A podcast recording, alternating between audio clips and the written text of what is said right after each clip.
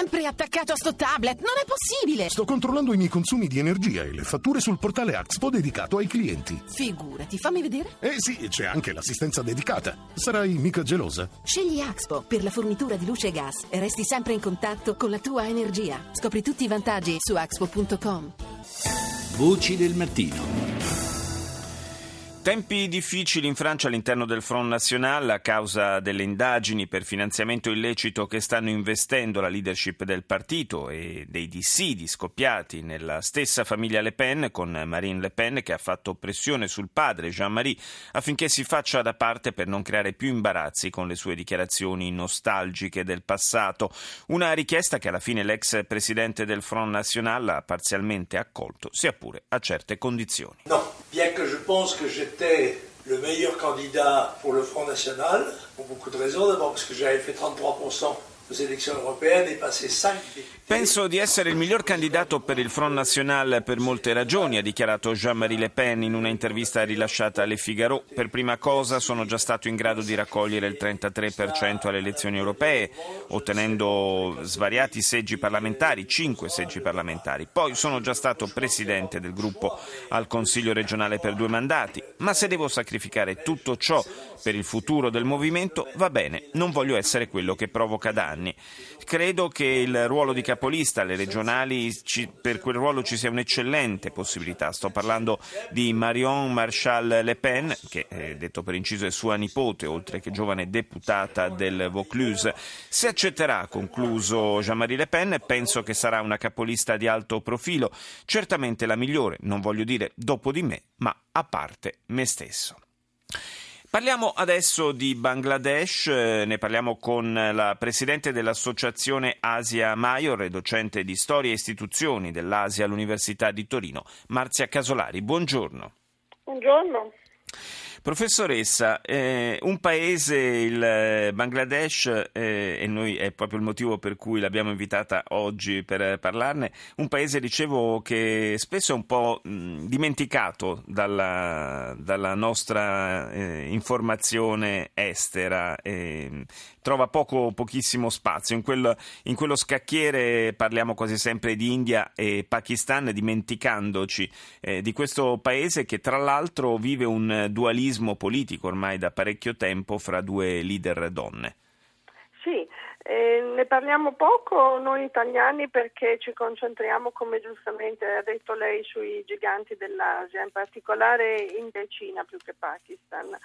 Eh, ne parlano meno eh, gli analisti internazionali eh, anche per, per, una scelta politica spesso. Eh, il Bangladesh in realtà sta acquisendo una posizione sempre più importante sia dal punto di vista internazionale e anche dal punto di vista regionale proprio in virtù della sua posizione, cioè del fatto di trovarsi in quell'angolo di Asia, cioè all'angolo, all'incrocio tra il Golfo, il Golfo del Bengala con le sue riserve di, eh, di fonti energetiche, gas naturale che si trova eh, nel Golfo del Bengala e, e, si, e all'incrocio tra, eh, sud, tra, Asia meridionale e sud-est asiatico. E quindi in un'area che eh, ha un grandissimo interesse sul piano economico perché il sud-est asiatico, proprio quella zona, quella punto di congiunzione tra Asia meridionale e sud-est asiatico in questo momento è interessato da grandi investimenti infrastrutturali per la costruzione di strade, porti e ferrovie. Tra l'altro il Bangladesh si trova proprio sulla direttiva di una grande arteria autostradale in via di costruzione che dovrebbe congiungere l'India alla Thailandia. Eh, fra le altre cose io stavo dando uno sguardo al, ad alcuni grafici relativi ai dati macroeconomici del Bangladesh, sia pure con qualche alto e basso, però negli ultimi anni sostanzialmente eh, sono dati che indicano una crescita continua del paese, ripeto, almeno a livello di dati macroeconomici, poi naturalmente il, il benessere diffuso sappiamo come anche da noi sia un altro, un altro discorso. Insomma. È molto, molto contraddittorio il benessere essere diffuso, anche se il Bangladesh ha fatto dei grandi passi avanti rispetto agli anni 70 quando, o anche solo rispetto a dieci anni fa, quando di fatto era un paese è considerato ancora non in via di sviluppo, ma, cioè in via di sviluppo, ma comunque con eh, grandi margini di arretratezza. Il dualismo politico in realtà, lei, di cui lei parlava prima, sembra essere superato, nel senso che eh, Sheikh Hasina, che è figlia di Mujibur Rahman, cioè del fondatore del Bangladesh, eh, ucciso da un colpo di, cioè eliminato da un colpo di Stato e ucciso nel 75, sì. eh, fondatore anche della Lega Wami, quindi Sheikh Hasina è eh, come dire, capo della Lega Wami.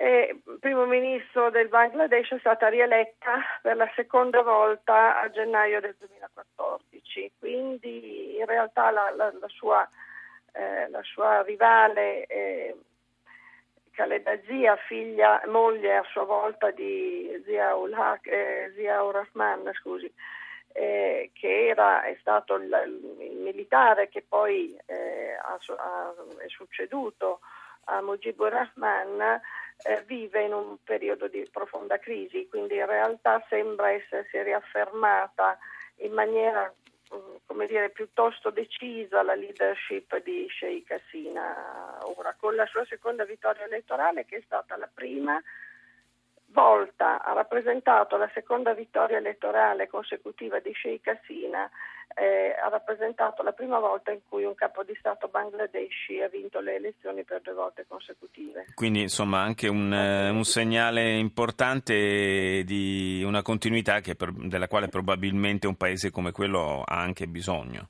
Sì, sì, direi proprio di sì. I rapporti a livello regionale, in particolare con l'India, come sono? Beh, con l'India sono positivi sicuramente perché l'India ha avuto un ruolo fondamentale nel 1971 durante eh, la guerra civile che ha visto la separazione del Bangladesh dal Pakistan. Ricordiamo che il Bangladesh nasceva nel 1947 dalla spartizione dell'India come eh, Pakistan orientale, quindi era eh, praticamente un unico paese, avrebbe dovuto essere un unico paese eh, formare un'unità, un'unica unità nazionale con il Pakistan, con l'allora capitale Karachi, quindi la parte occidentale del Pakistan.